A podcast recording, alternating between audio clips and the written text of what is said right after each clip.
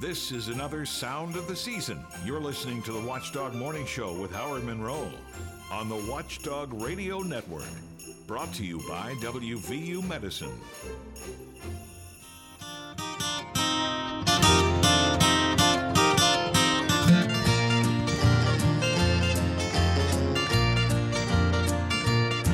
Well, look who's coming through the door. I think we've met somewhere before. Hello, love. Hello, hello.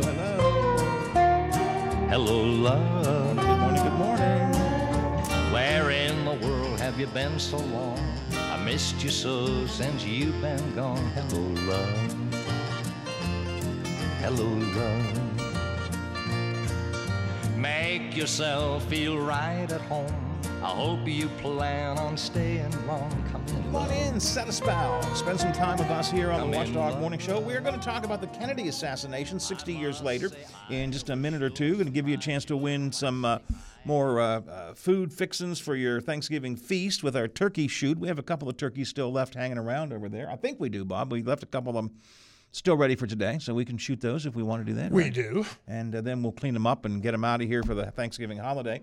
Um, and a few other odds and ends. If we have chance, we will get into that this morning here on the show. 43, Wheeling, Ohio County Airport, 42 at the Highlands, 44 in uh, Elm Grove, and 42 degrees here at the Robinson Auto Group Studios, downtown Wheeling, in the heart of the Ohio Valley.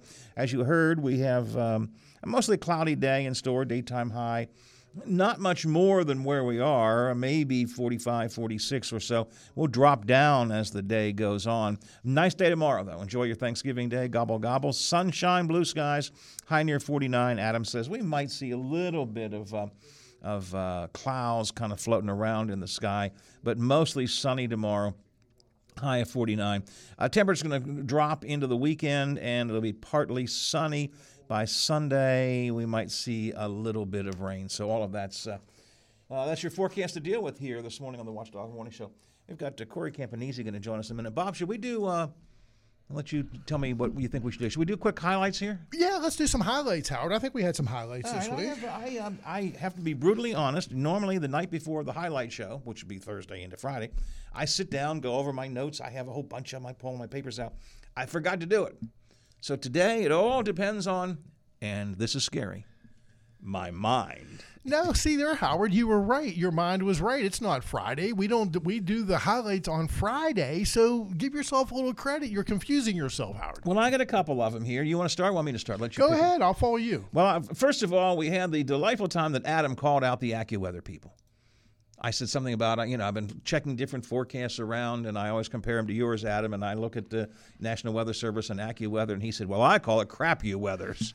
so I think Adam's uh, Adam's uh, call out of AccuWeather is uh, certainly one of my highlights of the week. I had it too. I just had it down here as Adam hates AccuWeather. I think so too. Uh, uh, what else you got? You got another one for me? well, you know the, the Joe Manchin thing was great. Uh, you know. He, knows you very well, and you guys go back a long, long time. And he joined us, and he said he will continue to join us. So I, I thought that was a real highlight, Howard.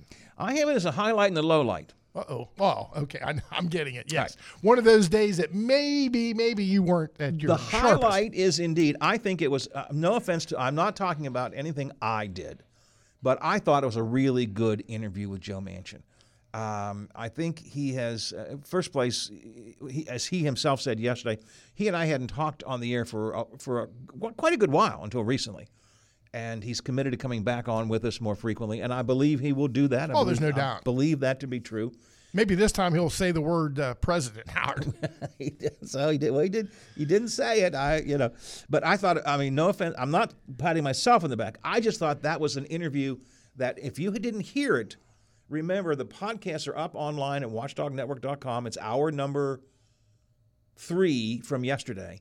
Go listen to it because I think it was. I think it was a good interview. Not because anything I did, but because we learned a bit about mansions. So, I, I agree 100%, Howard, and I, I'm, I'm, I'm, I mean this. It seemed like yesterday, maybe it was the time of the morning, or maybe he realized uh, how fired he got got with with Hoppy. Seemed like he was really relaxed. He was at ease talking to you. He wasn't on defense. He wasn't, you know, prepared to go here or here. He just he just talked to Howard Monroe. Thank you. I appreciate that. And he and I, t- t- uh, with a few exceptions, have tended to get along over the years. Again, I go back to Joe Manchin back to the days when he was running for Secretary of State. One evening at home, I told the story. One evening, I'm sitting at home, I get a phone call.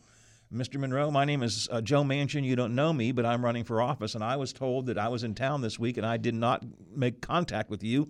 And I wanted to make sure that you knew who I was. And from then on, we've, we've contacted each other. So that was the highlight of, of the Manchin interview.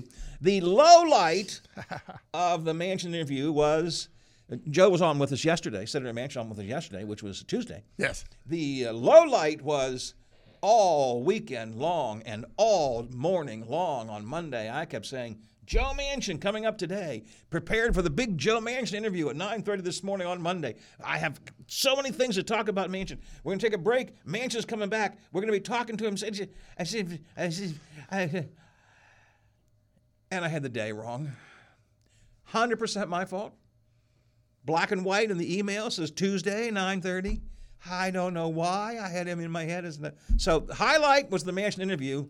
The low light was the Manchin interview that did not occur. I think they were both highlights, Howard, to give us a chance to, to chuckle a little bit. Uh, so it, it, was fun. I, I have two left. And the, the turkey giveaway is, is a chance to, to give our listeners a chance to uh, to win a turkey. Yeah. You know, it's pretty simple. And have some fun. Have some fun with it. Get a chance to uh, to to talk to folks that maybe I wouldn't have a a chance to do uh, if it wasn't for a contest or something like that. So I thought that was a real highlight. Give, giving turkeys to the watchdog listeners. Or we could phrase it this way: killing turkeys here in the studio. Well, yeah, Peter might be listening. yeah, I didn't think of that. That is that is a good one. Uh, do you have one more? I I have, I have one more. Go, you want to do it or want me to? Well, it hasn't happened yet. It's it's fixing to happen. Howard. Okay, it's it's going to happen here just a little bit because Howard, you know how much respect and how fond I was of, of Charlie Campanese, and oh, uh, Charlie's gone. But I've never met his son Corey, but uh, he's going to be joining us, and we're going to be talking about what happened 60 years ago. And man, Charlie was a real warrior. He he just made up his mind that he was never ever going to let that go, and he didn't. God and bless didn't. him. Uh, I I can remember many a time Charlie Campanese walking into the studio with a briefcase full of he was prepared documents and all kinds of stuff. He was a great guy, and we are going to talk to his son Corey, who's kind of picked up the mantle in a minute or two. And finally, my uh, number one highlight of the week goes to Bob Slider. Oh, get out of here. Bob Slider. The very first thing on Monday morning, Oh. before I even had a chance, I think, to give the temperatures, Bob says, I got to talk to you about the Steelers. I was steaming. And it was a rant to get all rants going. And uh, Kenny Pickett's got to go. He's got to go. I'm telling you right now. Uh, I thought that was, I went back and listened to it because sometimes a rant can go a little off skew. Yeah, it goes long, you know, uh, I repeat listened to that yourself. I, it was the perfect way to start our week on Monday. You had your thoughts all put together, you had passion behind them, and uh, Sliders' steam release about the Steelers on Monday morning was my number one highlight of the week. One of the perks of the morning show. Come in here, don't hold it in, just get it out there. So thank you, Howard. And yes, uh, but and then the whole town of Pittsburgh went berserk, and they had no choice but to fire their offensive coordinator, which you know should have been happening. Quick note, then we're going to go to Camp- Campanese. I can't tell you what this is because Hoppy told me and said I can't tell anybody Ah. until 10:06 today when his guest will be on. We'll talk about it. But a um, what can I say about this? It, it- it's it's politics. It involves a local politician um, who is um, can I say who's changing his mind. And he'll be uh, number one up with Hoppy Kercheval today. But Hoppy told me what's going on, but he said, please don't talk about this until after 10:06 when he's on my show. No, when he says local means Howard Monroe local. Uh, in this in the Northern Panhandle, yes, Is he scooping us? absolutely. Scooping us. Jesus. absolutely. I hate that, but I got to listen Yeah, now. yeah. Um, so um, be listening to that. That'll be coming up today, statewide talk line. And again, Hoppy told me, but he says you can't tell anybody. So there you go. Also coming up at uh, 9:06 today, and I'll be already beginning vacation. Uh, my good friend Tom Sussman, WMOV Radio, is releasing a new poll on all of the statewide races, which uh, he will send me at 9:06, but I won't be here, so uh, we'll have to talk about that again on Monday. All right. All right, that's it. Uh, should we do a quick break? Let's get Corey in here. We'll stretch Corey out for a bit. I want to talk about the Kennedy assassination, and that's coming up next here on the Watchdog Morning Show.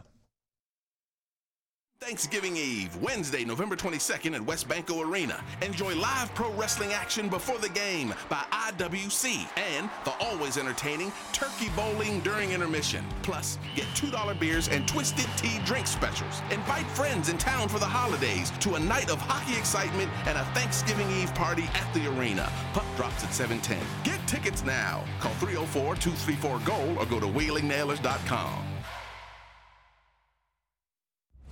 The national sales event is on at your Toyota dealer. So stop in and check out Toyota's wide range of all wheel and four wheel drive vehicles, like a sporty Camry or a stylish Corolla, both with great MPGs. Or test drive a new RAV4, Highlander, or Corolla Cross, each with plenty of cargo room. And be ready for any summer adventure. Visit buyatoyota.com, the official website for deals. Hurry, offers end September 5th. Toyota, let's go places. Last year, they took on the NFL and beat the spread. This season, they plan on doing it again. If you want to cash in, tune in every Saturday morning from 8 to 9 for Good Old Boys on Sports with Baron Bob here on the Watchdog Radio Network and the All Sports Saturday morning. Good old boys is all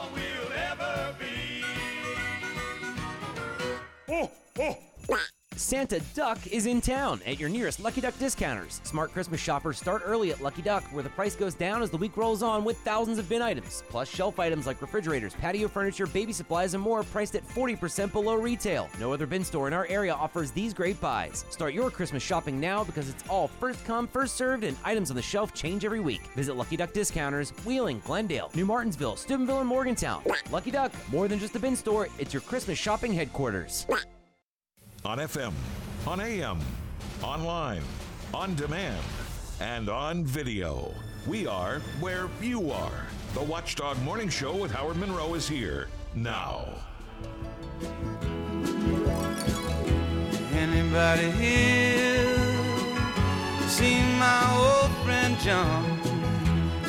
Can you tell me where he's gone? He freed a lot of people, but the good they die young. I just looked around and he's gone. We just looked around and he was gone. I actually remember seeing it uh, 60 years ago today. I was in the hospital, uh, having my kidney removed, of all things, and uh, was watching television when uh, everything broke in and said that the, the president had been shot, and then eventually the president had been killed. Bob, you were too young to remember One, the incident, was but one. you but you, you you picked up on it uh, early in your life. In second grade, yeah, I, uh, I found it in the World Book, and uh, I was just, I, I just couldn't believe it was right there in front of me. And then, then there was a story about the assassin, and then the assassin of the assassin. And I remember going home and asking my mom, "Why did that man shoot the man that shot uh, that shot the president?"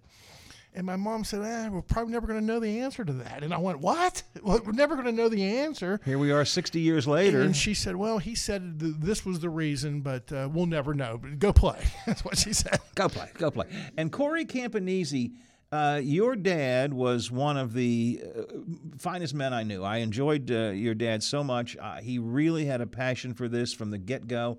He studied, he researched, he called, he emailed, he he dug as hard as he could. Was the Kennedy assassination sort of part of your life, Corey, growing up? It, it was uh, Howard. When I was, I started my my research started at 11 years old. um, so some people like to catch me in a no pun intended the crossfires of being influenced by the JFK movie by Oliver Stone, but I was actually researching that before.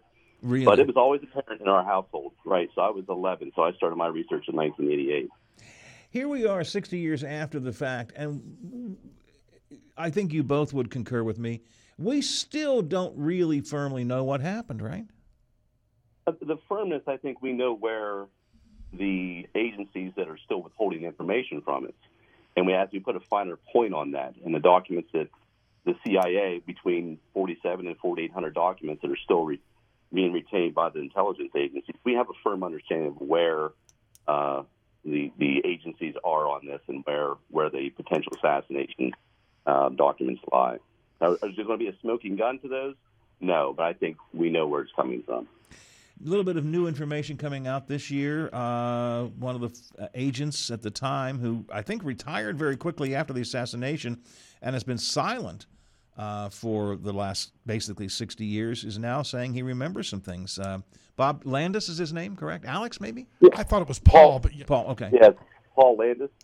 Uh, I have some serious uh, questions for Mr. Landis. Unfortunately, he's changed his story over the years. Uh, I, I'm actually looking at two sworn affidavits from from his work right after the assassination that evening, and he hints at the fact that one of the shots came from the grassy knoll area in the affidavit.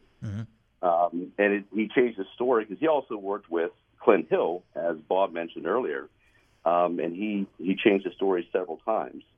And I, I think you guys hit on the point pretty precisely when he claims that he finds a bullet on the upper part portion of the trunk where the removable top appeared at Parkland Hospital. He said that that bullet was there, and he put it on the stretchers as Kennedy went into the hospital. The problem is with that, and Bob, I think you alluded to this. You know, we know from Bethesda Naval Hospital when the autopsy surgeons, um, Pierre Finck and Humes and Boswell, said that that bullet did not even penetrate Kennedy's back, and it would seem to be plausible that that would back out of Kennedy's back, which we know that couldn't happen. It would be encased in his body, but it wasn't. Um, that would somehow make it back out and land on the on the area of the car that Mr. Landis said it was at. So it completely negates the idea, like Bob mentioned earlier, the magic bullet or the you know Commission Exhibit 399 as uh, going through Kennedy's body and going through onto Governor Connolly's body. So you don't uh, you don't buy the Landis story? The No, no. I don't buy the Landis story. Bob? No, I, I appreciate his efforts. I, I understand you know the PTSD he's probably gone through in all these years, but I, I just can't uh, go with the story that he presents. I, I just don't know. I mean, I just don't know. I, it's one of the things I don't think we'll ever know unless unless you put a lie detector on him and he said, "Well, okay, here's the truth." Gentlemen, isn't Right. that the problem with everything surrounding this? That we just don't know because there was either an intentional or maybe just an emotional fog that was going on back 60 years ago. Uh, I'm- think, yeah, I think our best witness who we lost was closest to the assassination. It was Jack Ruby. Um, there's an interview that Jack Ruby did uh, walking down the hallway saying that there was a conspiracy, and in a few weeks or months after the trial, it would be shown that you know what happened to me was complete conspiracy. And then beyond that, there's an interview with him uh, sitting in the press area where uh, several reporters asked Jack Ruby, Jack, and I'm paraphrasing here, Jack, um, are these people in very high places that put you in the position that you're in? He said yes. Mhm. So he was very upfront about that. He, he stated emphatically in front of uh, Chief Justice Earl Warren while he was in prison or in jail in Dallas, you you need to take me back to Dallas. And Earl Warren said, no, you need to stay here and you can tell us here what you know about the assassination. And he said, I don't feel safe here. I need to go back to Washington, D.C. with you. Can you do that?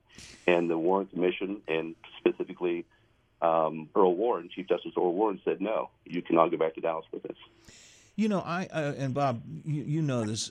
I, I am one who discounts most conspiracies, but there is something about this particular story that leaves me uneasy. That we just don't know enough, and that I think more there's more to this than what we have heard, seen, and learned uh, publicly. My problem is I don't know how to put all those pieces uh, together. You know, we've had how many different suggestions, Bob? Cubans, the mob, the CIA. LBJ. I was just going to say that Lyndon, Lyndon Johnson. I mean, the the, the potential uh, per, uh, puppet masters uh, is very very large.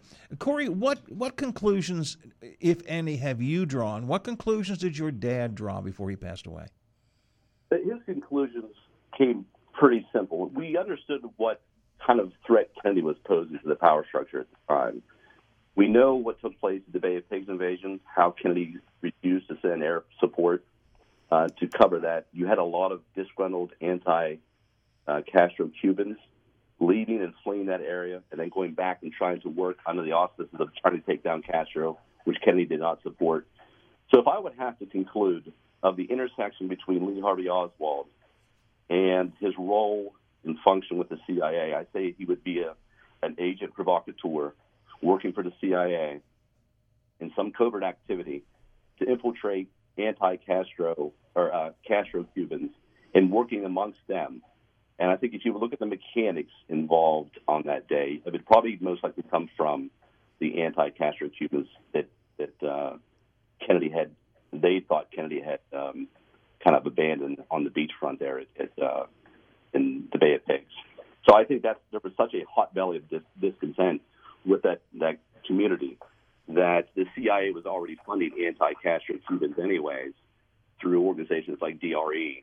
Um, and we have a case manager that was actually the liaisons between the House Select Committee on Assassinations and an operational interest with those CIA groups in, in 1963. So the direct connection between Oswald and CIA and the anti-Castro Cubans is, is a very strong connection for me. And my father felt the same way what I believe happened that day, I believed it since I was 13 years old. I, I, I believe that powerful men, possibly involved in our government at the time, decided to, to take uh, John Kennedy out. And mm-hmm. I think one of the things they were able to use to help muddy the water was okay, maybe the mafia, and the mob. Well, I don't think that ever was a connection. I think they used that to deflect uh, the suspicion from them. What I think happened was I think Lee Harvey Oswald was a part of a team. And do I think he was a shooter? I think he was. Was he a patsy? That's a free Well, I think later on he did, be, became a patsy. I think when he went and left that school book depository building, he realized that whoever was going to pick him up, whatever it was going wrong, and then he panicked. There was testimony from the boarding house that he was staying at. A woman said a police car pulled up here, and the damnedest thing, they, they honked the horn a couple times they honked the horn again, and then they pulled away, kind of like it was a signal. Right. That, that stuck with me. That stuck with me, uh, Corey. And then, yeah. so what's Oswald do? Now he grabs a gun or, or whatever and he flees again. I have never, since I was 13 years old, believed that J.D. Tippit was any kind of a hero. I always believed that he was part of to silence Oswald. I think that's why Oswald killed him because he knew – that he was going to kill him. It didn't go down that way. They captured him. And since I was eight years old when I first asked my mom, what stuck out for me more than anything was that Jack Ruby silenced him. And it right. was it was cut and dry to me, Corey. I think what you see, the, the mob connections you speak of, I think the strongest mob connection is that Jack Ruby, as you mentioned. Um, it was well known that Jack Ruby was part of organized crime. He had a carousel club he was involved with gambling and prostitution, which you know the uh, the uh, mafia was involved with, especially on the island of Cuba. And when you have controlled interests, like you mentioned, the big wealthy business interests who were trying to control as much of that island as they could through prostitution, through um, just businesses there in general. Mm-hmm. And then when Castro comes in and kicks everybody out and nationalizes everything in that country, you have a lot of disgruntled uh, anti-Castro Cubans leaving and fleeing who didn't want to be a part of that, and the CIA used them to go back into that effort. So the mob connection with their gambling, the casinos, and prostitutions on that island as well. That's where you have that discontent, and you had you had multiple players into the assassination of President Kennedy. I'm not saying everybody was involved, but everybody had um, a major problem with Kennedy's um, policies and and détente with what he was trying to do with the Soviet Premier Khrushchev and uh, Fidel Castro. Guys, who was on the grassy knoll? Individual person? I, I don't have a name for individual person. I would say that you're looking at someone who was cleared for that area, um, and the shot that resonated from uh, the grassy knoll was the Tangio shot. It entered President Kennedy near the temple and exited to the right, uh, right uh, rear portion of the head. Well, you say somebody, I don't have an somebody who, who was able to get, clear the area or whatever the phrase you used there was. You mean somebody yes. who had uh, clearance, somebody of official status got in there? Yes. Credentials, either they were impersonating a Dallas police officer or someone else. And that's, that's, there were people that were clearing the area that day that weren't representative of the, of the Secret Service team there on, on ground. I don't know if you guys caught this or not, but uh, Rob Reiner, of all people, has come forward. Yeah, Rob in, Reiner. In, yes, in his podcast, and he is naming names. So if yeah. the the question that you asked Corey and I, Rob Reiner would have had a name to tell you exactly who the shooter was on the grassy knoll. Isn't that crazy, Howard? And I don't know if you caught this or not. I'm sure Corey has. Out of all the, the witnesses from that day that are still alive, a lot of them are doctors. So let's say, let me throw a number out there. Let's say that there was eight doctors that day. They're still living. And all eight of them, not two out of eight, not four out of eight, all of them have come forward and said, we knew pretty soon into this that there was an entrance room uh, wound uh, from the front. Uh, we knew that, and come a, come a couple of them come forward and said that they were threatened, Howard. They were threatened that day to keep that thought to yourself. These wounds all came from behind him. What do we still need to know? I know there's still documents that are uh, being withheld. I shouldn't say withheld, but that are under archival key until a certain date. What do we still need to know? What is it that we can learn from something that's available to us? What do we What do we want to know? What do we need to know, and how do we find out? I think for me, you know, I don't believe the country has the stomach for or the interest really. Even though the polls are high, uh, the latest Gallup poll, as mentioned, is 65%. I don't think this the, the country has a stomach as a whole or an interest. We're we're we're we're pacified by other things that are distractions in this country to open up a reinvestigation. So for me personally, I'm looking for what they did in South Africa during the apartheid movement. I, I'm just looking for truth and reconciliation. That's all I'm looking for. Don't have to be angry. Don't have to be upset. I just want truth and reconciliation. So to come clean, essentially, is what I'm looking for, Howard.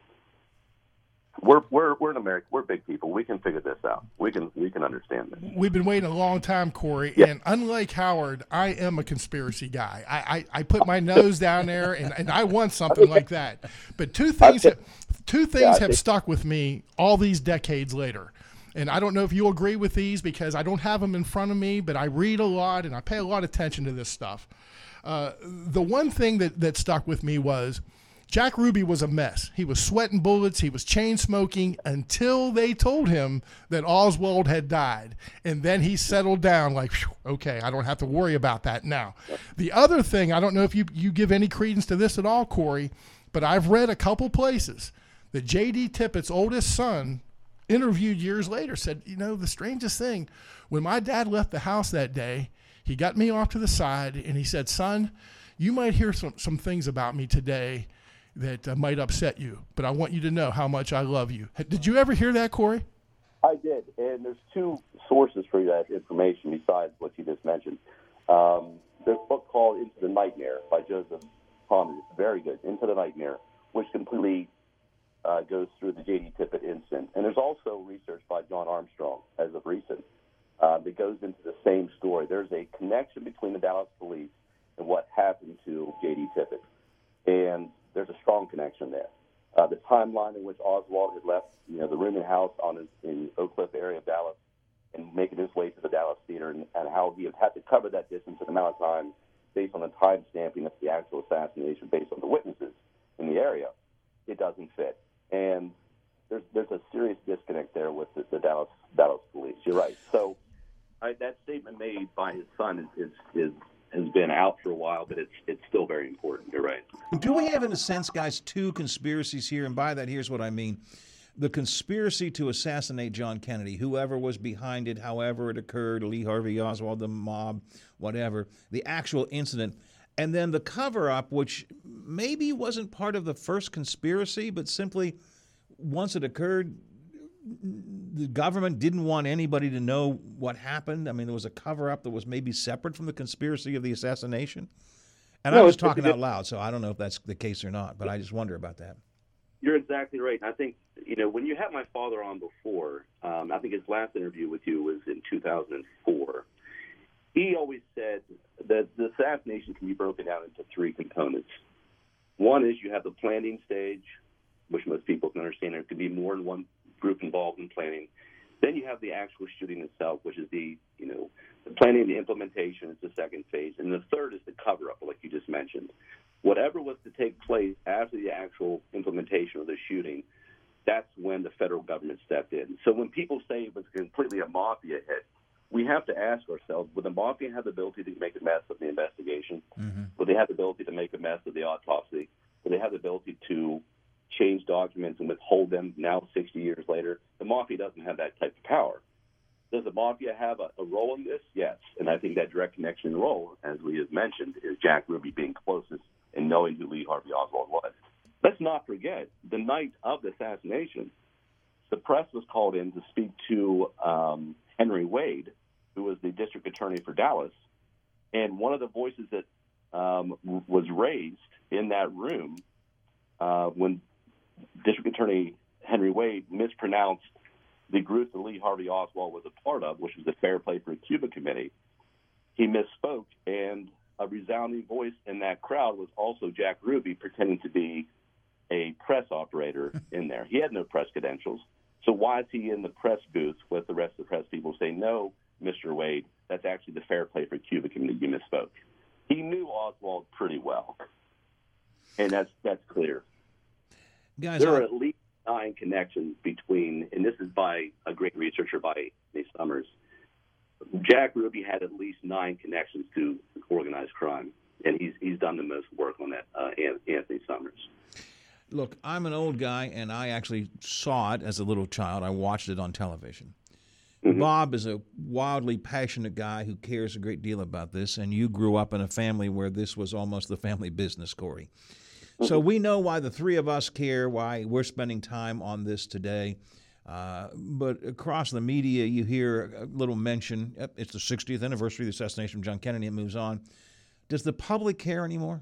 Have we gone too far down the road for the general public to care anymore?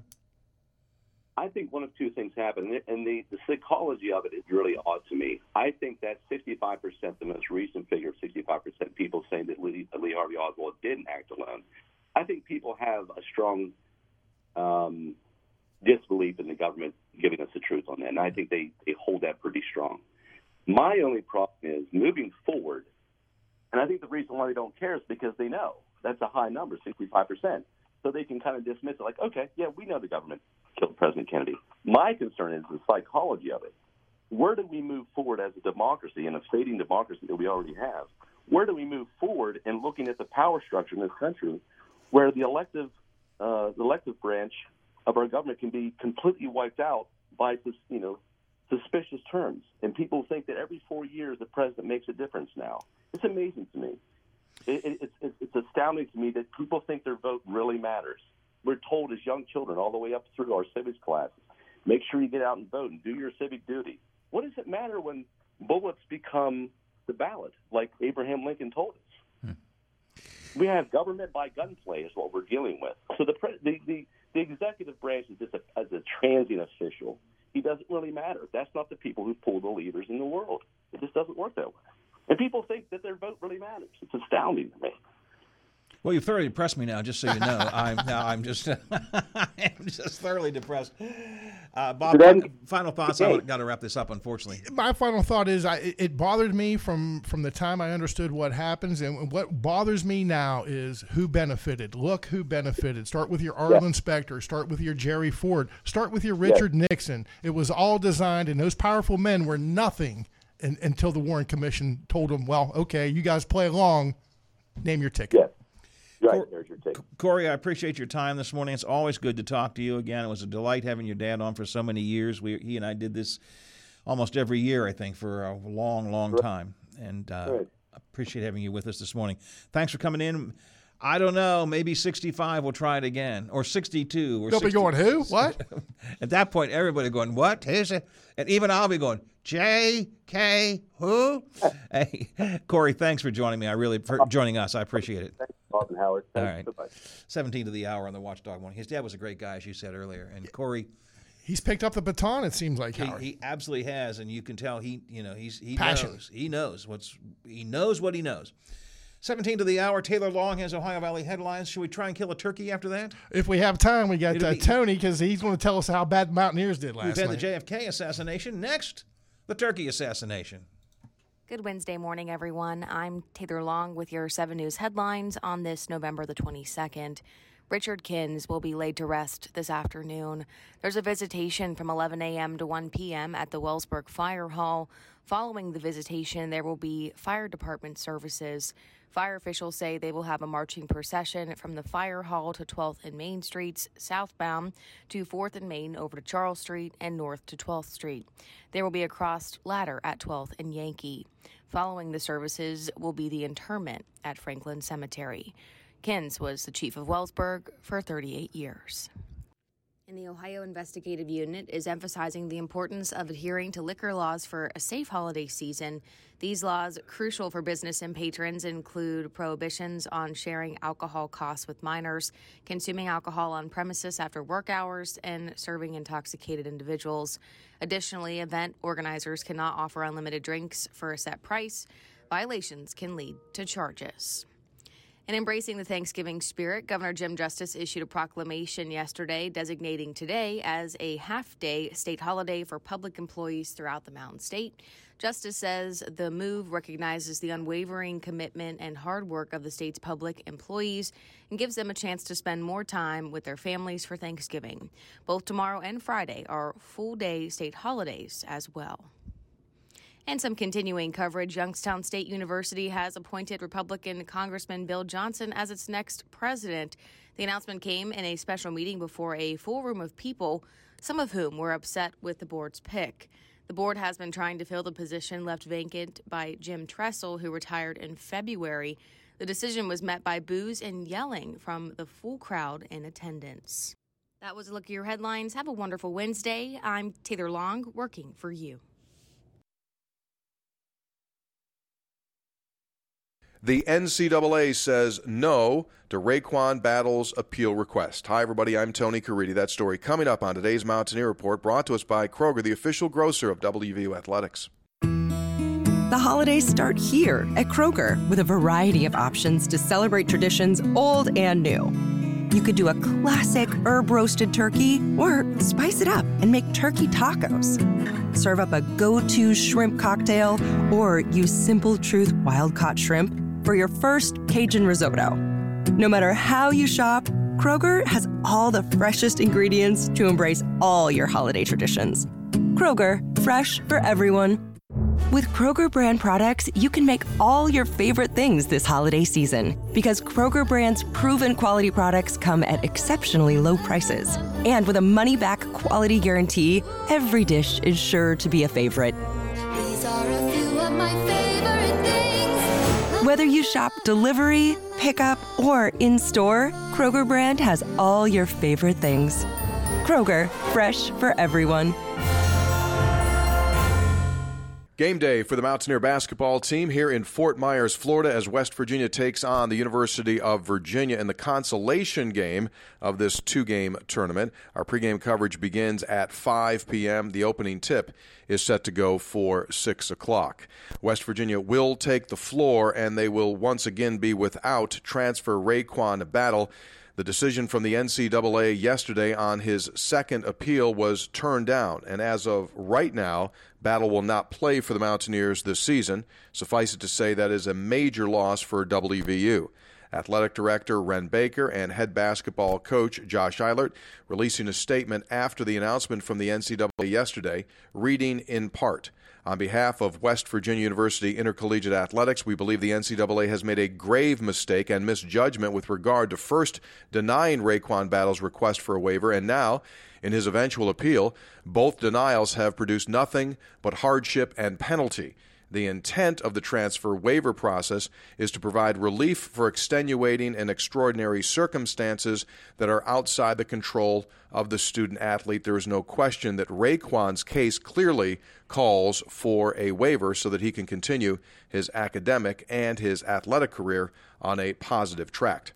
Attorney General Patrick Morrisey said that this decision is deeply disturbing, that he is coordinating with Battle's attorney and other attorney generals on next steps, but says his office will pursue other legal options.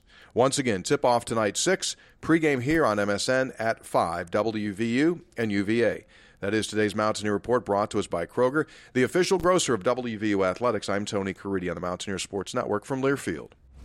The national sales event is on at your Toyota dealer. So stop in and check out Toyota's wide range of all wheel and four wheel drive vehicles, like a sporty Camry or a stylish Corolla, both with great MPGs. Or test drive a new RAV4, Highlander, or Corolla Cross, each with plenty of cargo room. And be ready for any summer adventure.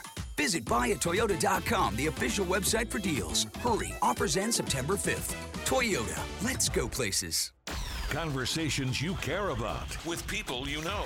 This is the Watchdog Morning Show with Howard Monroe on WKKX and WVLY. Brought to you by WVU Medicine.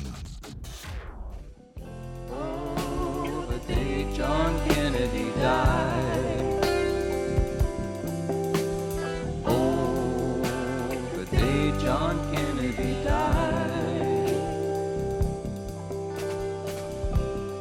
Remember where I was that day. I was upstate in a bar. The team from the university was playing football on TV. Those of us who were around at the time, uh, and the number is dwindling, of course, Bob, remember it extremely well. Again, I was uh, I was what 16? Yeah, 16. Uh, no, I was less than 16. I was uh, uh, yeah 16. Uh, I was I, I just I couldn't I couldn't fathom it.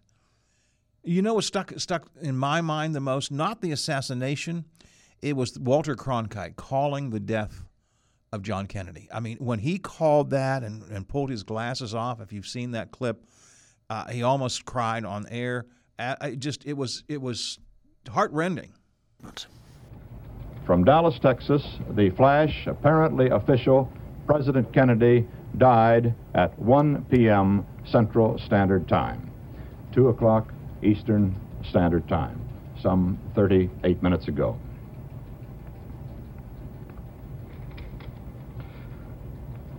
Vice President Lyndon Johnson has left the hospital in uh, Dallas, but we do not know uh, to where he has proceeded.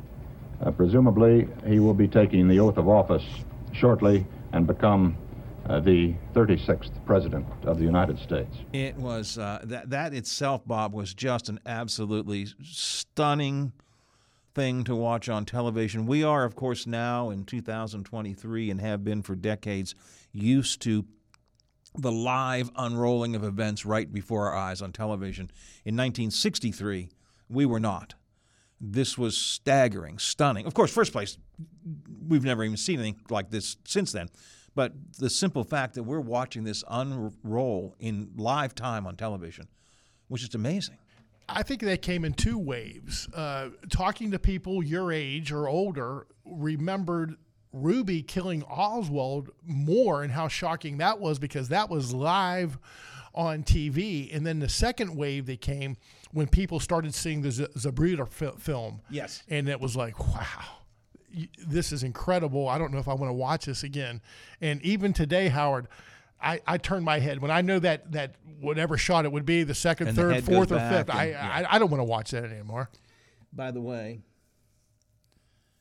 as we've talked often on this show, I am uh, perhaps losing my mind. My wife had to text me to remind me, uh, Howard, you were 10 years old. I said 16. You were 10 years old. It happened in 1963. You were born in 1953. Yes, she is right. I was 10 years old. But at any rate, uh, it uh, and then watching Walter Cronkite, and if you, probably whether you were live then or not, you have seen that video clip that we just played here on the air, where Cronkite takes his glasses off and kind of tries to keep himself from crying. And if ever there was a an anchor person, Bob, that that could deliver the news and try to keep his emotion out of it, it was Walter Cronkite. But you didn't. I mean, even there, he could hardly hardly keep it. He was choking it back. There's no, no doubt about it. Yeah, yeah, absolutely. Uh, seven before the hour here on the Watchdog Morning Show. So, um, the uh, the day John Kennedy was assassinated, Camelot came to an end, as they say. One of the things that Corey mentioned in the last segment, which I think is really important. Although we tend to look back on that time as a as a as a happy time in America, the, the days of Camelot and uh, John Kennedy, a charismatic, powerful uh, man, well beloved in many cases, uh, with a beautiful wife and a family in the White House, and uh, and his family, his brother is Attorney General, and so on.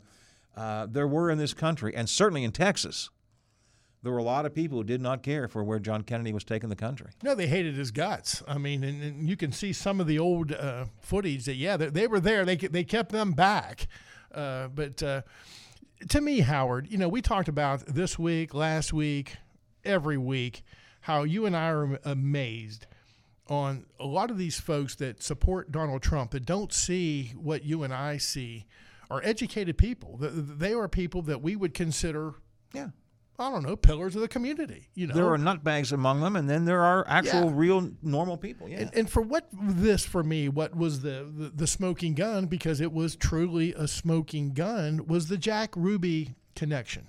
That day coming from S Bridge, I just knew there was something about that. That photo still, I can see it. Him sticking that gun in the in the belly of of uh, Lee Harvey Oswald, and if you look at all the connections. And you still can't come to the conclusion that how what do you say, Howard? Something stinky in Something Helsinki. stinky in Helsinki, yeah. Then man, I, I I don't know. Sixty years later, you're, you're right. Just forget about it. sitting in laying in my hospital bed because again I watched all this from Ohio Valley Medical Center in my hospital bed because it was continuous coverage after the assassination and they went to the uh, uh, the the, uh, the jail as Lee, Har- Lee Harvey Oswald was being moved and you're watching it live and here comes this figure out of the, camera range into camera range Jack Ruby kills him right there right in front of the world. I remember telling the nurses, saying, "Wait a minute, come in here, come in." Ten-year-old Howie, come in here, come in here. He's been Shut killed. Up. Shut tell that kid to shut up. What? What's going on? We know he's dead. He was assassinated. No, no, not him. The guy who killed him is now killed. Yeah, and, again, it wasn't a coincidence. Uh, Oswald was silenced, and then pretty much uh, Ruby was silenced too. And we'll never ever know. We'll just never know. I, we probably will never know definitively. I, I keep thinking that someday. So, the problem is witnesses even conflict. We talked about the mob earlier.